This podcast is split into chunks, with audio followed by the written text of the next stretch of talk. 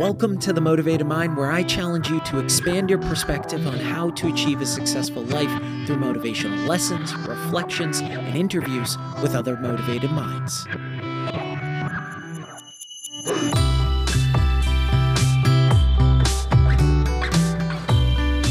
Welcome back to the Motivated Mind, a top 100 health podcast. Thanks to each of you. This is episode 381, and I'm your host, Scott Lynch. If I've brought you any value, please be sure to leave a review, hit that subscribe or follow button, and please be sure to share the podcast. Thanks for making the Motivated Mind part of your story.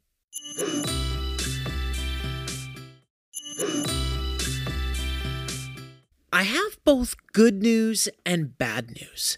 The good news is that our life differs from our perceptions. Unfortunately, that's also the bad news. Renowned psychologist Daniel Kahneman said the confidence people have in their beliefs is not a measure of the quality of evidence, but of the coherence of the story that the mind has managed to construct the tool shaping our reality, encompassing experiences, hopes, desires, and fears, simultaneously hinder us from perceiving an objective reality. It might be challenging to accept that our reality is entirely subjective. But if we can become aware of the tools that shape our reality, such as certain biases, we can free ourselves from the mercy of the world. So, what are these cognitive biases and how do we avoid them? Number one, confirmation bias. This is the tendency to search for and interpret information in a way that confirms our existing beliefs. This bias can lead us to make decisions that are not well informed or based on a full understanding of the situation. For example, let's say we have a belief that a certain political candidate is the best choice. Yeah talking about all you die-hard Republicans and Democrats. We may only seek out information that supports that belief and ignore information that contradicts it.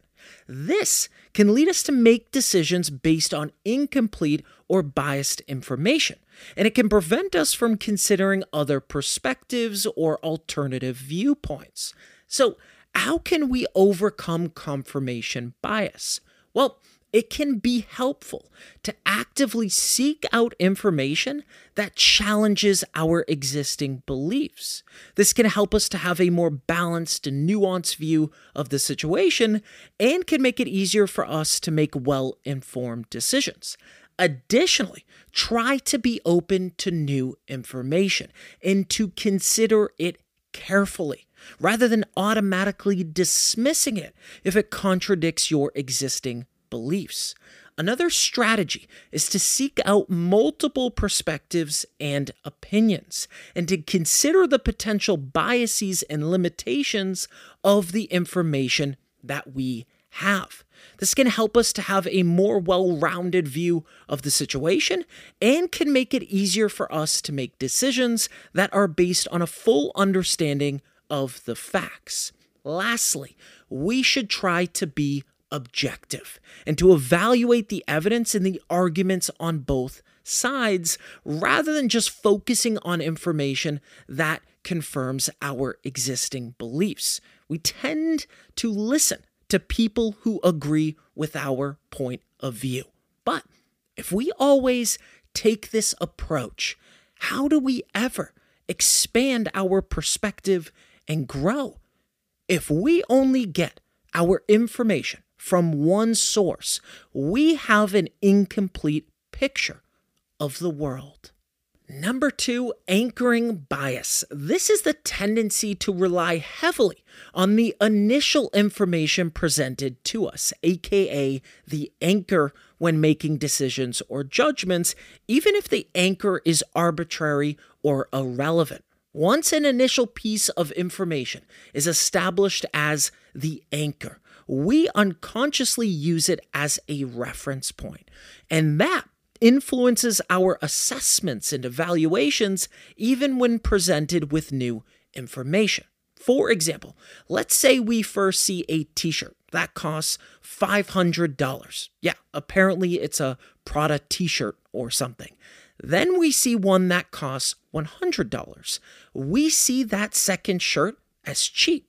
Now, this bias doesn't only affect perception of our purchasing, more importantly, it affects how we perceive ourselves and how we view others. And this leads to a wealth of challenges from fixed perceptions of people or making it difficult to accept that others can change or evolve over time to harnessing diverse perspectives. So, what's the solution? We need to develop awareness by reflecting on our initial judgments. We should engage with a range of viewpoints. There's nothing worse than surrounding ourselves with people who don't challenge us. We need to drop this game of mingling with only those who agree with us. We will never grow as individuals or as a species if we keep dividing ourselves and closing ourselves off from those who disagree with us or see the world differently. Number three, hindsight bias, also known as the I knew it all along effect. This refers to the tendency to perceive events that have already occurred as having been more predictable or foreseeable than they actually were at the time. People experiencing hindsight bias often believe that they knew or could have predicted the outcome of an event even when they had limited or no prior knowledge or information.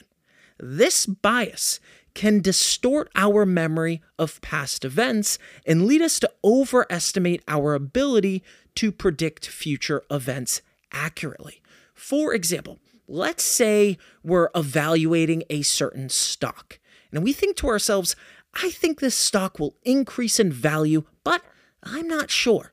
And then in the future, the stock rises by 50%, and we think, I knew it would rise. I was certain. Yeah, don't be that person. So, how do we ensure we don't become Chad, the I knew it all along bro? Sorry for any Chads listening. By considering multiple possible outcomes before an event unfolds. Most of our world is not black and white. It'd be very boring if it was. Additionally, if we keep saying bad things will happen, eventually we'll be right. Guess what, though? The same thing can be said for good things. Try throwing around some positivity and watch how powerful that change up can be. Number four, the misinformation effect. This is a cognitive phenomenon where our memories are influenced or distorted by information encountered after an event has occurred. See, our memories are not fixed. They can be shaped or altered by information encountered after an initial experience. You hear and see this with eyewitnesses who are influenced by media coverage where they unintentionally incorporate elements from the coverage into their memories, affecting the accuracy of their testimony. Now, we can mitigate this by engaging in critical media consumption. This is when we deploy skepticism right out of the gate. My dad always said something that stuck with me over the years believe half of what you see and none of which you hear. A warning that originated from the 19th century, cautioning skepticism and critical thinking. In other words, visual observations may only present a partial truth, and verbal information, especially when spoken or heard, can be unreliable or distorted. So, question and verify information rather than blindly accepting everything at face value.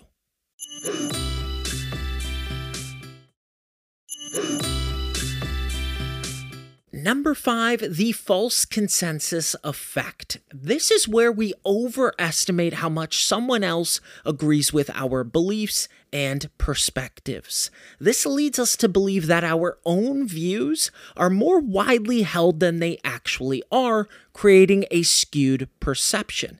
In other words, we're cooking a dish and we believe all the other cooks have the same taste. Proof of this can be found on social media. We encounter content that aligns with our existing beliefs, which creates an echo chamber where we perceive a consensus that may not reflect broader societal views. And this is further compounded when we engage with content that aligns with our perspectives because it reinforces the illusion of consensus within our online social circles, and then the algorithm feeds us more. Just being aware and understanding how algorithms shape content consumption on social media platforms empowers us to be more discerning in our online interactions and avoid the pitfalls of echo chambers. Not only that, we should take the time to understand and appreciate the diversity of opinions because this is what will allow us to challenge our assumptions and develop a more nuanced understanding of societal viewpoints. Number six, self serving bias. This bias is a tendency for people to give themselves credit for success, but blame failures on outside causes. Everything is someone else's fault. The irony is that this isn't self serving at all. While it may seem self serving to protect our self esteem and preserve a positive self image, this bias ultimately hinders personal growth and self awareness by deflecting accountability. So, by accepting accountability for both success and failures, we rebuild the door to personal development. And this carpentry involves recognizing the role of internal factors in success and being willing to learn from mistakes rather than attributing them solely to external causes. It also means we start seeking feedback from others and engaging in perspective taking, because this is where valuable insights settle and nest. And it's these external perspectives that offer a more well balanced view of our contributions and help counter the inclination to excessively credit or blame ourselves. Number seven, loss aversion bias. This is the tendency to prefer avoiding losses to acquiring gains. In other words, our fear of failure, aka loss, is greater than our desire to win. For many, the pain of losing is psychologically about twice as powerful as the pleasure of gaining. And this bias tends to lead us to make decisions that are not in our best interests because we are more focused on avoiding potential losses than maximizing potential gains. For example, Let's say you are considering investing in a new business. You may be more hesitant to take the risk if there is a potential for loss, even if the potential for gain is high.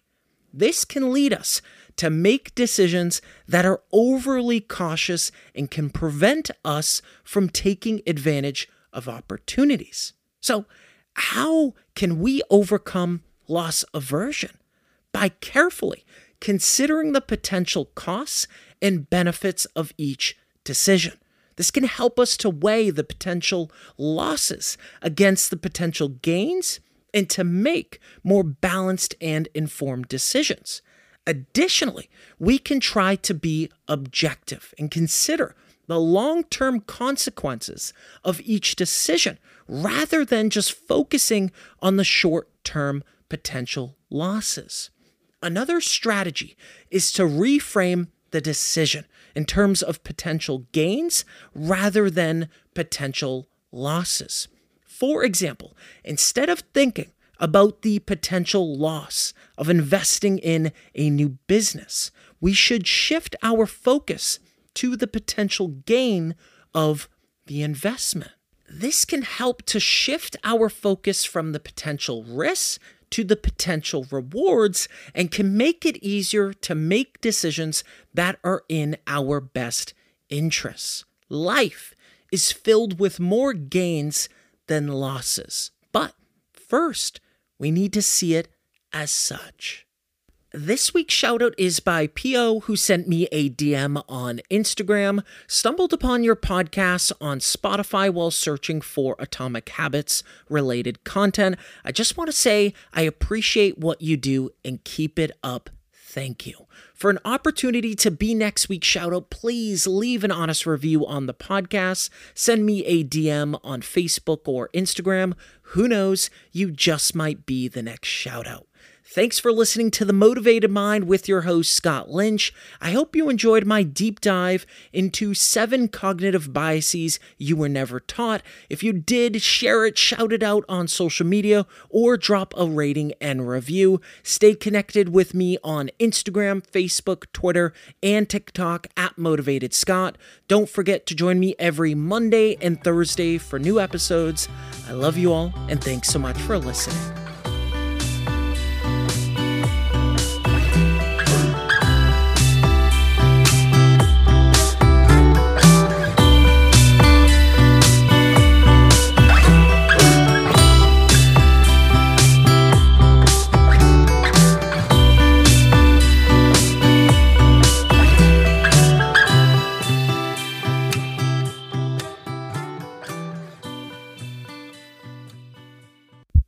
Motivated Mind is a legacy division.